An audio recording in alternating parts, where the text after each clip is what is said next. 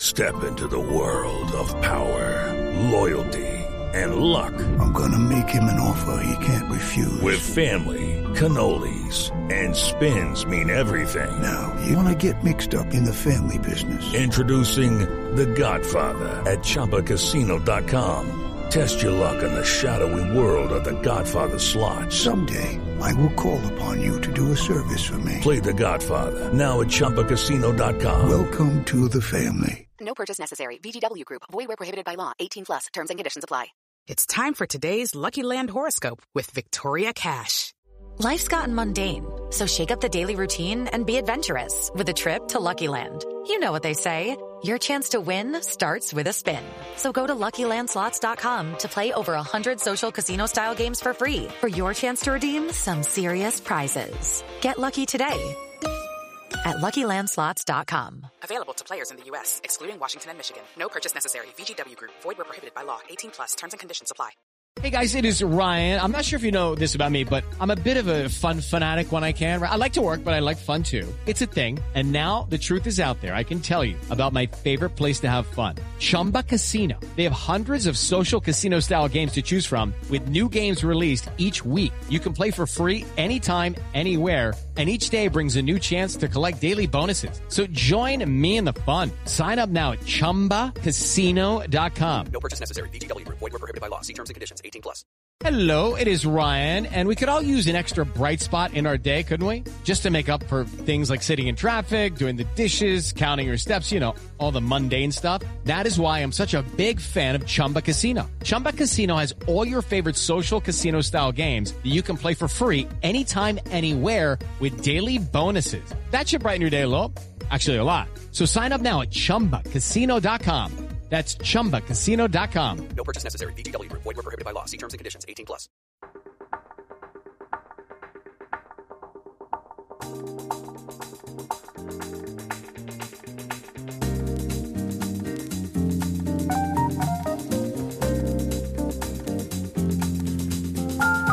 Hello and welcome to the latest episode of The Old Lady Speaks on Black and White and Read All Over. This is episode number eight, the episode where I think the jersey number is rather obvious, and that would be Amauri. So, congratulations to Amauri. You are. no, this is. Uh, I, I, think we can all agree. We are all is, now staging a coup to dislodge Danny as leader of this. this will be the shortest podcast that we've ever recorded. It's the Claudio Marchisio episode, and might I just add that Mr. Marchisio is looking awfully fit in his retirement days. So he is adhering to the no days off policy, even though he's no longer a professional footballer. Anyway, we've got the usual crew here with Sam Lopresti. Hello, Sam. How you doing, guys? We've got Chucks. Hello, Chucks.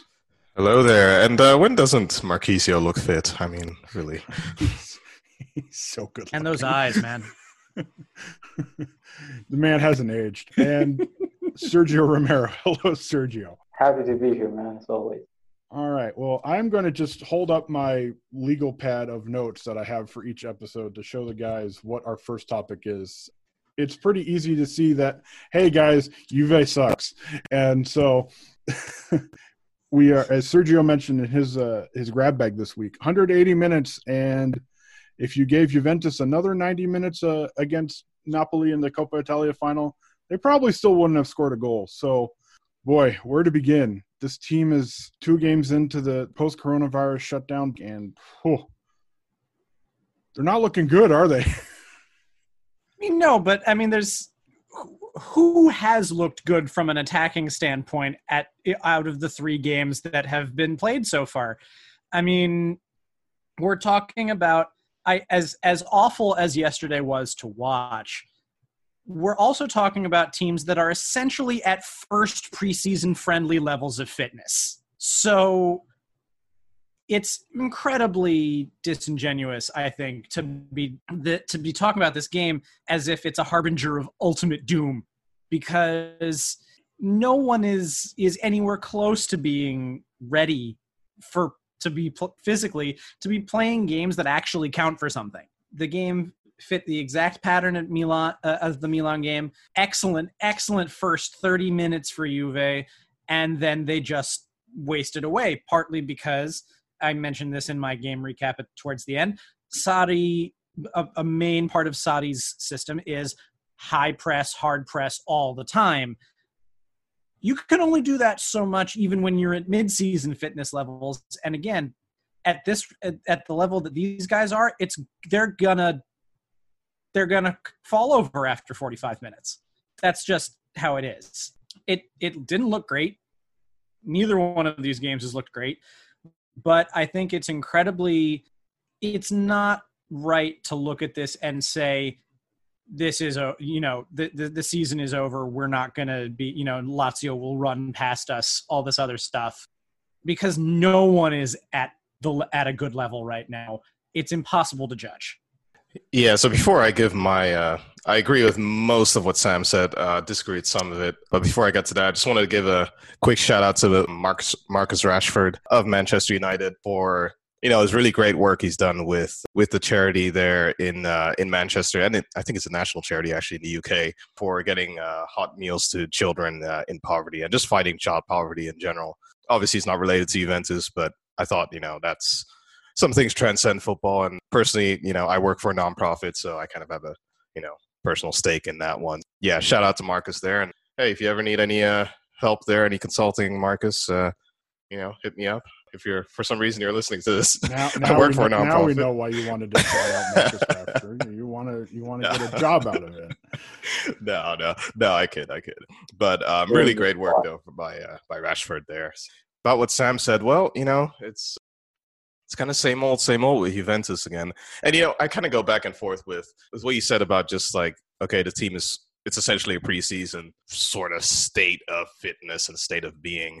I think I mentioned this either last episode or the episode before this. I forget, but indeed, I I, I sounded that kind of like alarm or that kind of concern of like, well, just because of how strange all of this is in the period we're in right now, it does kind of feel like a preseason because technically, I mean, we've had what is it, three months off? So I mean, that's that's twice the preseason technically. I think. So yeah, I mean that just objectively speaking, that makes sense. But I think the issue here is that if you if you showed this game to someone to anyone, or well, if you showed it to like a Juventus fan and you didn't put a date on this and you didn't say if this was pre or post COVID, and you know this person watching it didn't know if it was pre or post COVID. Honestly, I hate to say this, but honestly, I think that person would struggle to see if there was a difference between pre and post COVID Juventus because this is really much of the same that we've seen uh, before, you know, before the coronavirus outbreak, which, you know, is, well, concerning, A, but B, I mean, I, find it hard to then say, well, or uh, let me backtrack a little. I find it hard to, to attribute the form or the yesterday's performance to to COVID related, you know, rustiness or uh, lack of fitness or match sharpness because it's just it it really is much of the same as, as we've seen from before the break. I mean, this this performance was really quite akin to the performance against Lyon in the Champions League and in that loss, except for really, I mean, I thought, like you said, and I agree there, first 30 minutes or so were really quite good. I thought Napoli were actually very poor in that period. I mean, they could barely string together passes, and especially on the counter attack, they really didn't do very much. It can they, they would have like one pass out, another pass out, and then it would just kind of like there'll be a miscommunication, and then you know pass behind a player or just too strong uh, in front of the player. So yeah, I mean I agree with that. They were poor, but then you know after that it was just uh, you know it's just a lack of urgency, a lack of attacking incision really, and that yeah, I mean, again, that is really much of the same. So, yeah, not much hope for me here. I'm, I'm happy this got brought up because usually, I mean, in, in general, I think we both, I think we all agree on kind of like the topics when we talk about in the podcast. But I'm very happy that this came up because for the first time, I think we, I disagree with with Sam's take there that you know it's a lot due to match fitness. I think a lot of it has to do with match fitness. It has been a, a long layup. I get that, but there's a huge difference between, in my opinion, between match fitness and being sharp and kind of being in the flow of things to what we saw in the past couple of weeks, because in the past couple of games. Because I think it's a lot more about a team that today I cannot really point a finger and say, oh, they play this way. They have a style. They, whenever I face them, I know what I'm getting. This team doesn't play anything. I mean, when I did say in the article they had 180 minutes to score, and really you could have given them another 90 and they wouldn't have. I mean it just because it's not about so much about sharpness, it's just about not having a plan. If a team just does as Napoli did um, in the final, or as AC Milan did after they went uh, 10 men down, and just packs their goal with every single body available, this team has no recourse against that. They have no imagination. They have no creativity. They have no no flair, no nothing. And that to me is an egregious sin just because of how much attacking talent this team has. At some point, listen, you have a Cristiano Ronaldo, you have a Paulo Dybala, you have a Douglas Costa. I know it's Mauricio Sarri's system takes time and it's a demanding system, and I get it.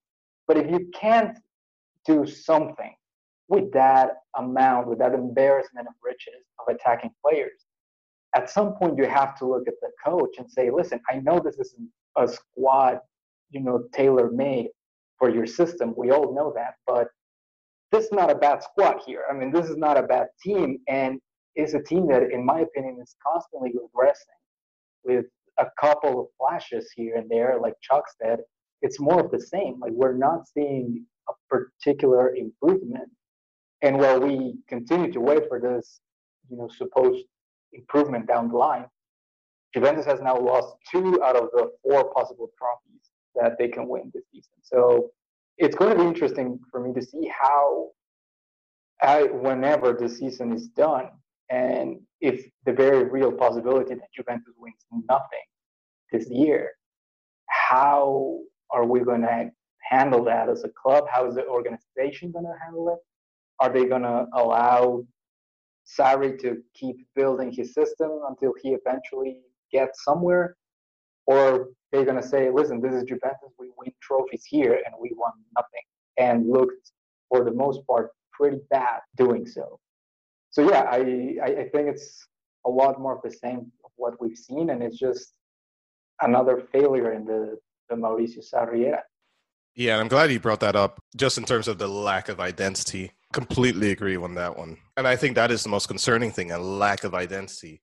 For instance, you know, if, if a team plays poorly, but I see what they're trying to do, and I see the idea there, and I see the concepts, and I see just the general, just like, okay, what what did the coach tell the players before the game in terms of okay, we want to try do this, this, and that, or attack this area of the pitch. If I can see that, but you know, if we lost or something, okay, like fair enough, we lost, but then I can see there's an idea, there's a concept, there's an identity. And, you know, Tim Vickery talks about this. I, I know I idolize him, so I mention him, mention him all the time. What but, you mentioned Tim Vickery?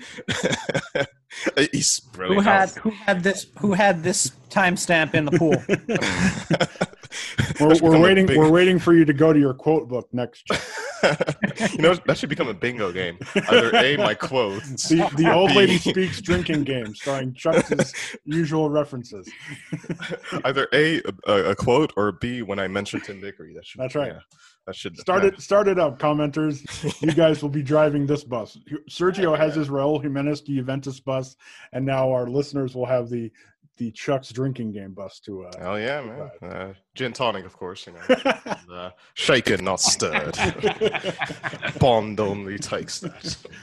So, as um, you were saying, Tim Vickery. yes, Tim Vickery. Sorry, I had to put on my uh, Bond identity. Yeah I was actually just listening to an audiobook. I listen to the audiobooks of the James Bond book. So, if anybody cares, I'm listening to Thund- Thunderball right now. So, the name's Bond, James Bond. But anyway, yeah, so Tim Vickery talks about that, you know, just like a lack of identity. I, I remember he always talked about Chile before, yeah, before Marcelo Bielsa, uh, before he came to the, or took charge of Chile. He mentioned that kind of as a, I guess, a critical juncture where it was like before that they just didn't really, you know, who were Chile, like who, what, what was the the the team, like, you know, yeah, who who, what is their identity? And then after Bielsa, everybody knows what Chile, does. They're fast, they're intense, they they flood forward in waves and waves of players with their attack. Three men in defense. Usually, I think that's still sort of in place, and high in high intensity wing play. You know, just kind of small players with low center of gravity, and you know that that type of team. So that you know we know what we're getting with Chile. But yeah, with Juventus, I mean, I don't know. Do we? do we know that? I I personally don't. And you know, I was reading in some article today that you know throughout the infamous C word, crisis. Juventus is in crisis, and you know, I I always think, all right, all right, all right, let's call calm down, you know. But you know, it's yeah, I mean, it's not particularly optimistic, and I mean, we're already a pessimistic bunch, and you know, this doesn't help. I mean, no, I, I I agree that there was a lot of waywardness going on, especially against two packed-in defenses that played very that credit has to be given to both Milan and Napoli. Their their defenses played fantastically. First off, I think that we're going to have to be keeping looking out for for what might develop when it comes to Sarri because I don't see him being let go this year, if for nothing else than post COVID economics, because Juventus is not going to be wanting to pay two coaches pay out the rest of Sarri's salary while replacing him at the same time, given the the drop in revenue that that's come from that. I think that a lot of it is also, you know, Saudi talked a lot about the individual players and and and the individual talents in the end at the end of at the end of his press conference yesterday, and you know, I, I there are points where I want where I wonder can you be talking about the coach or do you have to start talking about the players? Cristiano Ronaldo was marked out of the game by Koulibaly. I mean, Koulibaly probably added about 30 million to his transfer fee yesterday on that game alone because he was everywhere and Ronaldo couldn't get absolutely couldn't get a single look without him being in his back pocket. You know, Dybala play, Dybala did okay as well as he could trying to connect the lines in that kind of free roaming forward position. He was also he also looked blasted. He looked physically gassed. How is he standing up after all of the COVID stuff and then he played 90 full minutes in twice in a week? Um I I I think that this is a, as much players as it is coach in this particular instance because I just think I think it's way I think it's way too early in this restart to start looking to, to start looking into into into the tactics and I mean he he made tactical mistakes. Let's be real about that. First off, he needs to ease up on the press early on in the game and save their legs. Also, his subs were all over the place, throwing people from one slot in the lineup to the other. And also, I mean, the the Miralem Pjanic sub in hindsight, bad move. You know, you're looking at a you're looking at a situation where penalties are coming, especially right after the full time whistle, and you take off your third penalty taker. And I know Pjanic wasn't taking the game by the scruff of the neck, but he wasn't playing. He wasn't awful defensively. He was actually playing fairly well if you look at the stats. But yeah, I, I just I can't bring myself to to start screaming and wailing about about Sarri at this point with such with with such a small sample size to go off of after this restart. Because you know like you said and, and i know sergio like you said the the the the flashes aren't enough. I agree with you in that case but the last time we saw them before the the shutdown we saw a really big flash. And a lot of that i think had to do with with some personnel decisions and Bentancur finally taking over as regista in that game. That's got to be something that happens, especially as Aaron Ramsey gets healthy again. But I, I, I just, I think it's too early for this. I can't, I can't see it as, as, as real yet when we've only played two games after three months off. I, I agree wholeheartedly with you on, on, on one thing, and that is there's definitely there definitely has to be some blame uh, put on the players. I mean, outside of of Gianluigi Buffon, who I mean, he might play into his 50 for all I know. Like the guy's still, I mean, he's still going. He's still great. But outside of him, outside of uh, Matthijs de Ligt, I'm sorry. How can you help me out with the pronunciation here, Chucks? but, but of course, it's Matthijs de Ligt. Thank you. I mean, outside of, of him, of Buffon, you know. Cuadrado played very. Cuadrado played well too. I think Cuadrado played played really well, and Danilo, uh, you know, he did miss his PK horribly, but I mean, when he came in, he didn't play badly. Like, th- there's a couple of players that, that you can make the argument are not playing terribly. I get that, but at the same time, you know, it is such an interesting concept because it's so hard to really come at a conclusion of the Sarri era just because of how uncommon it has been. But for example, you can say, has any player outside of, I don't know, maybe Dybala has improved under him as opposed against Max Allegri's last year? I don't think so. And even Dybala, when you look at the stats, you could say it's not that he improved, it's just that kind of like he came back to his normal after a, a down season in Allegri's last year. I don't know if he's improved any play. I don't know if Bernardeschi is not a better player. Uh, Miralem Pjanic is not a better player. Cristiano Ronaldo is not a better player than he was when when Sarri came in. So you really have to say, like, is this project number one successful so far? It hasn't, and number two sustainable, because this is a team that does not have the time to to figure out whether or not this is the right move. You have a team that essentially all all your better players at, at their peak right now or they're coming out of their peak. You have a lot of veteran guys who should be I mean this is what you're gonna get from them. You have uh, guys like Blaise Matuidi, the guys like Pjanic, guys like Ronaldo, they are who they are. And they're not gonna get better. So if this system is not working right now. When is it going to work? Is it going to work in a couple years? Is it going to work in three years, like they infamously said? You know, this is a three-year prop. Uh, this is a three-year plan. I think they said after the Lyon defeat. Well, awesome. In three years, we don't have like a bunch of these guys. Like we don't have Chiellini most likely. We don't have uh, Ronaldo most likely. Pjanic is going to be, you know, a veteran guy probably after his so are we rebuilding? Are we doing a big plan? Are we, you know, really the thing that upsets me the most is it seems like there's no cohesive idea from the board to the team, to the squad, to the manager that you can say this is going to work. I don't think this is going to work. I don't know if it's Sarri's fault. I don't know if it's players' fault. But I don't, you know, I just can't see this idea as it's currently structured working. Hey, it's Kaley Cuoco for Priceline. Ready to go to your happy place for a happy price? Well, why didn't you say so? Just download the Priceline app right now and save up to 60% on hotels. So, whether it's Cousin Kevin's Kazoo concert in Kansas City, go Kevin, or Becky's Bachelorette Bash in Bermuda, you never have to miss a trip ever again. So, download the Priceline app today. Your savings are waiting. Go to your happy place for a happy price. Go to your happy price, Priceline but my question to you is this, Sergio: Do you really think that we would be doing better under Allegri right now? I mean, you talked about lack of identity. There was zero identity in this team under Max Allegri by the end of last season. I mean, he, the man, quite literally ran through 38 different starting lineups in Serie A last year over the entire season. He didn't play the same lineup twice, and last season was the only season out of the the five that he he had with Juventus where he started the, where he ended the season in the same formation that he started it. That there wasn't any identity there either. I I mean, first off, Paulo Dybala would be playing in England right now if Max Allegri was still the coach.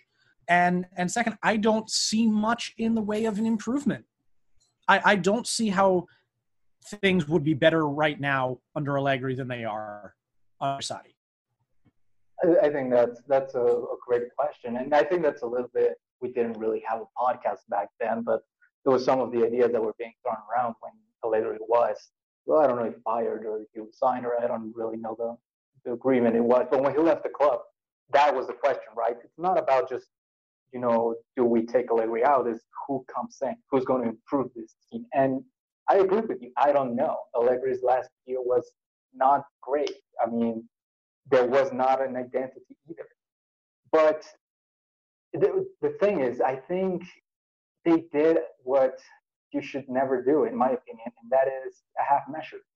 they decided to take Allegri out of the line, out of Juventus, and then bring Sarri in without building a squad tailored tailored for Mauricio Sarri's style.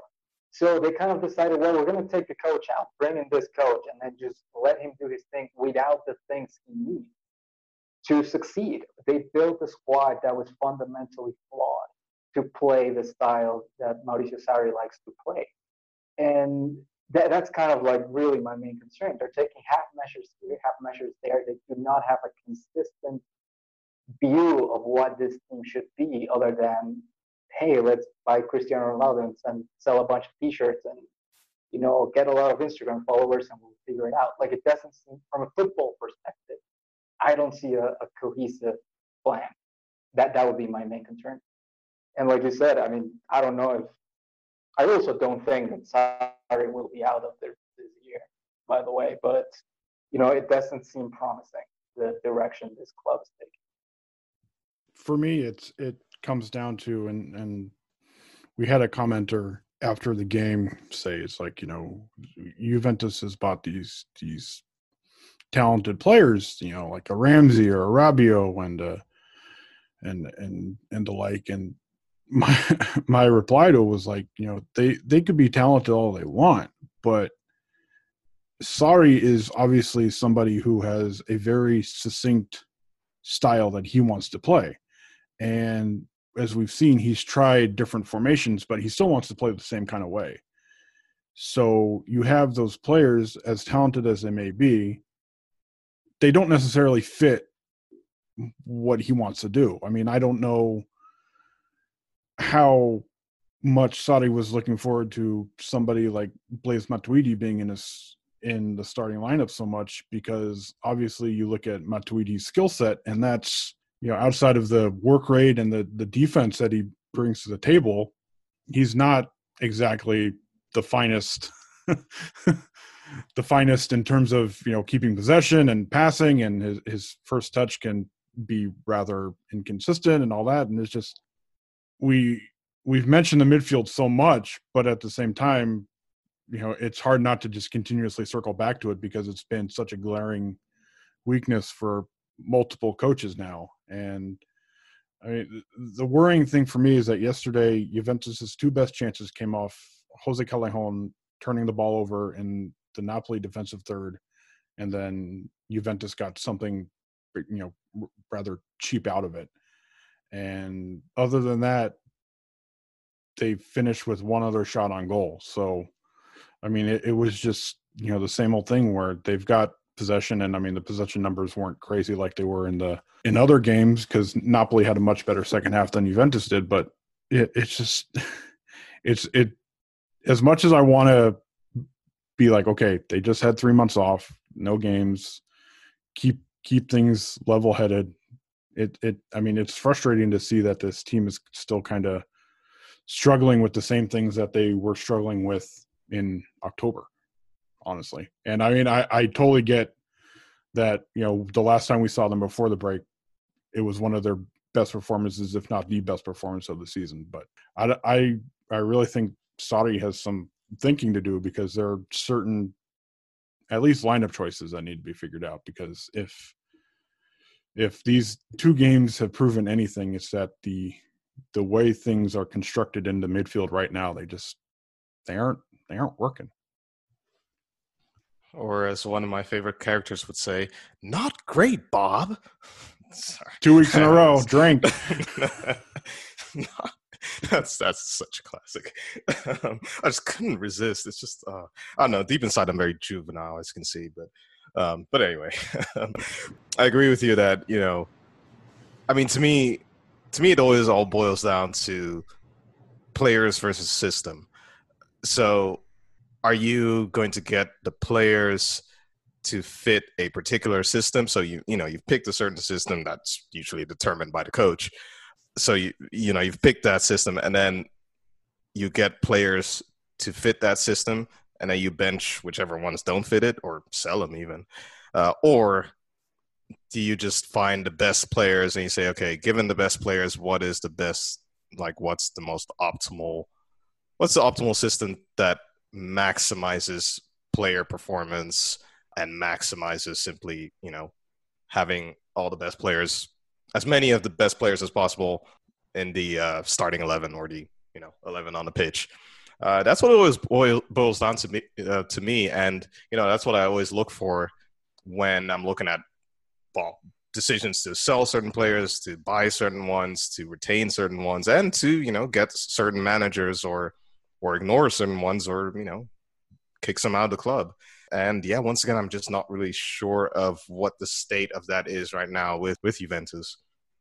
But I agree with you know all of you that you know I I personally doubt that we're gonna let Sarri go right now before the end of the season. Just as as Sam said, just given the economic shock ca- caused by COVID nineteen and just just all the disruption, we're already in such a disruptive time. So you don't want to add even more disruption to it unless truly, truly, truly, truly necessary.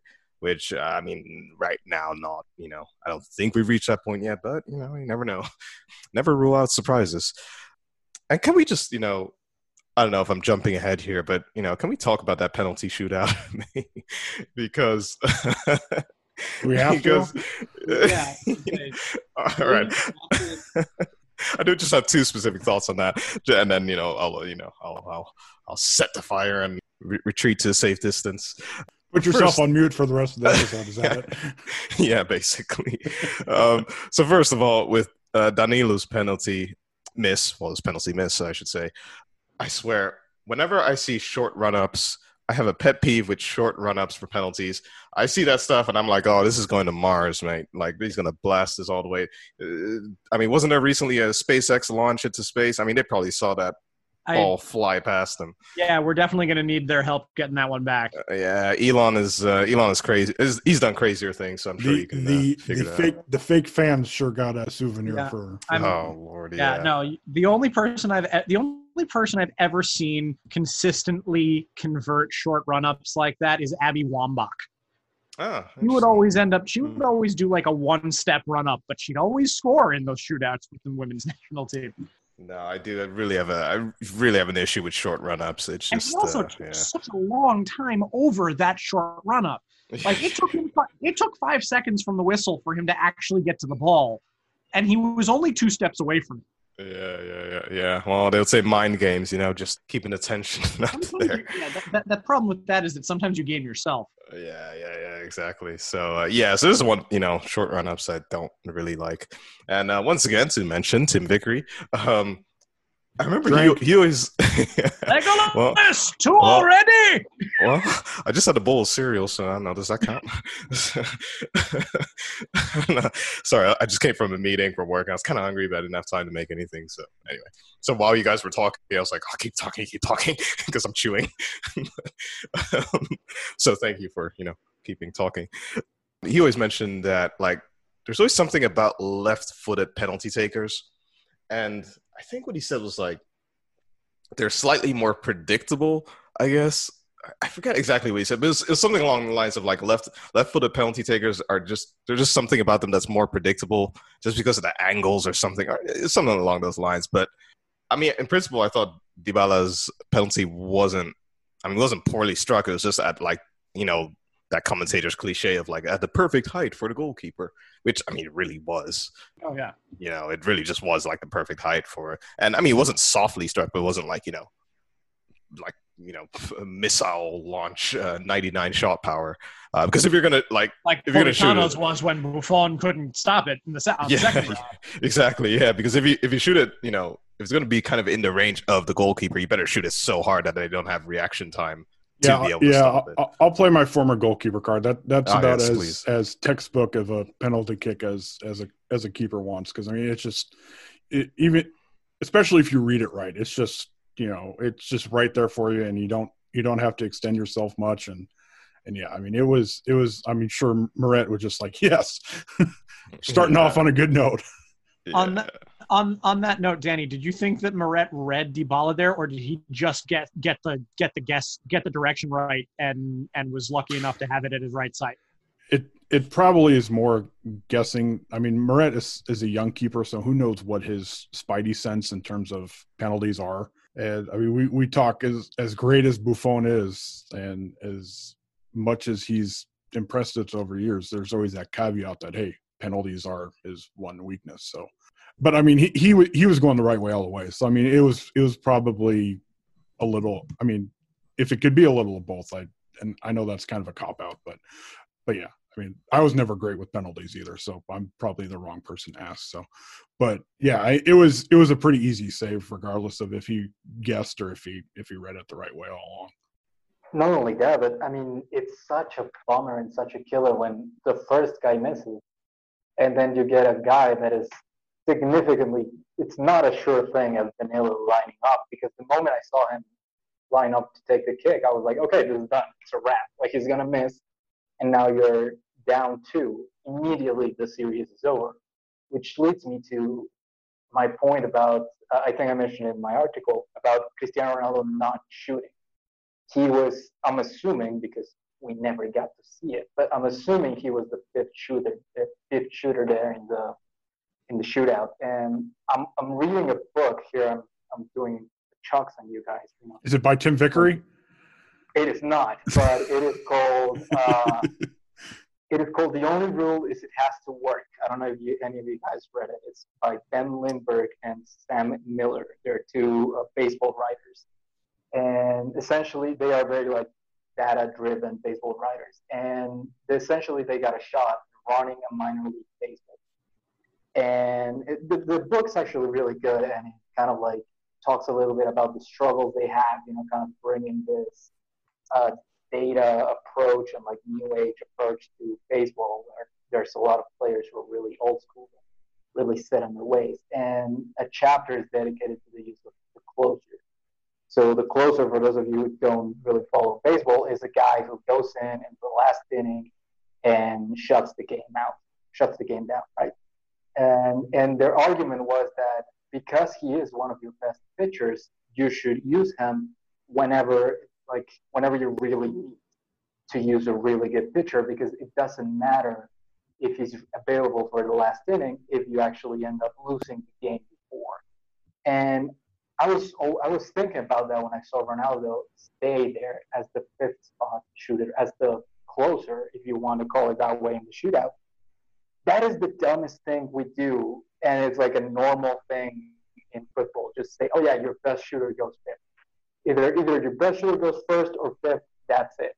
That to me is the dumbest thing that we still do in football because how many times do you see a shootout not get to the fifth spot. If you have a guy like Ronaldo, who's arguably one of the better penalty takers in the world, why would you wait for the fifth spot to take him if what can happen happened and you lost the game before he even got to take a shot? It's reprehensible, especially if you put Danilo in there. Like, is he good? Is he a good shooter? Did I miss something? Is he like really good in the Brazilian national team? I mean, what was the logic there? I mean, that, that was just a baffling, baffling decision to me. and and here comes some baseball talk because I've always I, I've I've gotten that look. No, I, I've I've heard that Black, argument white, and baseball all over. Coming to you next. coming to you next. Uh, I, I always I've I've I've always been a bit more of a traditionalist when it comes to baseball, and I've always gotten that closer remark. Thing is, pitchers, baseball players, and pitchers especially are creatures of habit, and they are cre- and that is a part of their psychology. You and they always say the hardest three outs are the last three outs. And Ronaldo, I think, and this is not an isolated thing for Ronaldo. Ronaldo has always been the guy saying, No, I'm going to wait until the very last one. And at this point in his career, that's a thing that he's set in his ways with. And I don't know what that would do to do with him mentally if he was going to get thrown up, you know, farther up on the fly to get that done. Because you know the same thing about closers in baseball. A closer goes in and the the main closer stat, the save, closers tend to pitch worse when there's not a save in play because their mentality is I'm getting this save. Is that good? Sure, maybe, maybe not. But at the same time, you have to tailor things to the player's mentality. And I feel like I feel like moving Ronaldo around there probably could have caused unfortunate results, especially since you already have a guy who is a fairly elite penalty taker and Dybala leading it off. Frankly, if Dybala makes that penalty, I think Danilo probably would have made it himself. I think Danilo was expecting Dybala to make his, and then when he didn't, that brought put his blood pressure through the roof. Yeah, I mean, I I get the analogy there, but it's just what he's always done. And I don't think it was ever going to change. I don't think any manager would get Ronaldo to change that. I, I agree, but also, how much is he making a year? If you can't, if I can't put you anywhere to make a penalty kick, I mean, just ship him off to MLS already. I mean, I don't care if he's used to it. Like, I get what you're saying. Like, he's used to fifth spot. Like, I get that. But I mean, it's a penalty kick, man. I get it's different to shoot out pressure, but it just sucked to see like arguably your best shooter just like on the bench, and we had to sit through Danilo missing miserably and Bonucci almost missing. By the way, I thought he was gonna miss. Like he was right there on the edge. Like it was I, really, I, I really think good. he had that. I think he had that more on a handle than we realize. Ever since the Confederations Cup in 2013, he's actually been a very good penalty taker for both the national team and for Juve. After mm-hmm. Danilo's I- miss, I was kind of hoping he would miss. Just like everyone missed. Let's not get even a goal in the shootout. Like let's just keep it. Like we lose four, three nil in the shootout. See, see, Sergio was going for just complete chaos. So instead of Ronaldo coming up for the fifth spot, he wanted Blaise Matuidi there. So that's what you don't know. Screw it. Let's do it. Blow it all up. Blow it all up. Protect your dream home with American Family Insurance. And you can weather any storm. You'll also save up to 25% by bundling home, auto, and life. American Family Insurance. Get a quote. Find an agent at amfam.com. Products not available in every state. Discounts may not apply to all coverages on an auto or home policy. Discounts do not apply to life insurance policies. Visit amfam.com to learn how discounts may apply to you. American Family Mutual Insurance Company SI and its operating companies American Family Life Insurance Company 6000 American Parkway, Madison, Wisconsin. We've got time for a couple of, of Twitter questions here. And we will start out from our buddies at Bavarian Football Works, our sister blog that covers German champions Bayern Munich, who are playing about the opposite of Juventus have been out of the re- out of the restart in the Bundesliga. Uh, do you guys secretly love Bayern? And I'm sure they're less stressful watching these days. So sure. Hell no. They've knocked us out the last two times. They've, they've knocked us out the last two times that we've played them. So I have, you know, until we manage to, to tame that beast, I'm kind of, I still kind of hold a grudge. Yeah. Like I said, my um, undiplomatic answer is hell no. I saw no for real. I saw this stat one yesterday, and I bookmarked it in my Evernote. FC Bayern celebrate their 30th German championship. They have now won 29 out of 57 titles since the foundation of the Bundesliga in 1963, more than all other clubs combined superiority. Yeah, that's by Opta. Opta there. More than they've won. And I remember, uh, you know, it's funny because Eurosport came out with this headline like Bayern 29, everyone else 28. And first I was like, ah, funny. Then I read the stat. I'm like, oh no, they're actually serious. like, we're, well, that actually meant 30. Uh, or, or sorry, yeah, no, 20. Yeah, yeah, 29. Yeah, sorry, mixed up numbers. But yeah, that was just, I thought that was just remarkable. So yeah, that's crazy. I don't I don't love them, but you gotta envy them, right? I mean, we were talking earlier about you know like institutional, you know, organization, like what a model organization looks like. That's what a model organization looks like, like Bayern Munich. You gotta, I mean, you can't like them because that's like rooting for the Yankees. Like no one wants to do that, but you know, I mean, you gotta admire that. You gotta respect the way they handle things. It's a really well-run club, really well-run organization.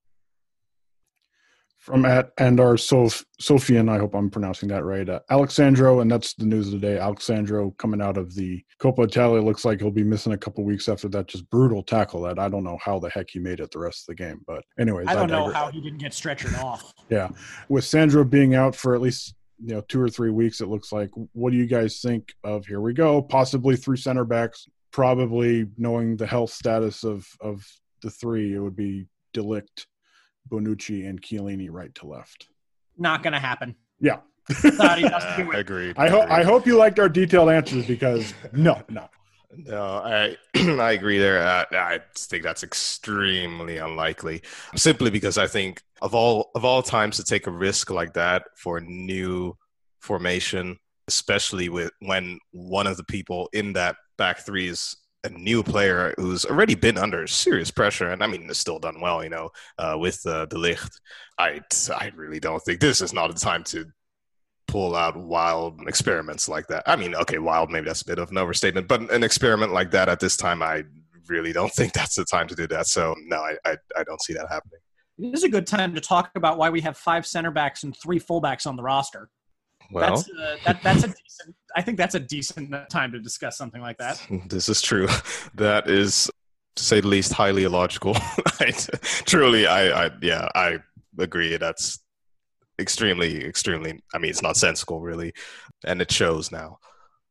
Speaking of roster construction, well, and and things on this note from our one of our go-to Twitter questioners at the True ROAC, do you believe there is a disconnect between the Juve brass and coaching staff, and how detrimental is it to the success of the team? For example, as much blame as Sarri should take for, I assume it, he's talking about the Coppa Italia loss. Did did the Juve brass ever put him in a position to succeed, or did they hinder his ability to win, and why?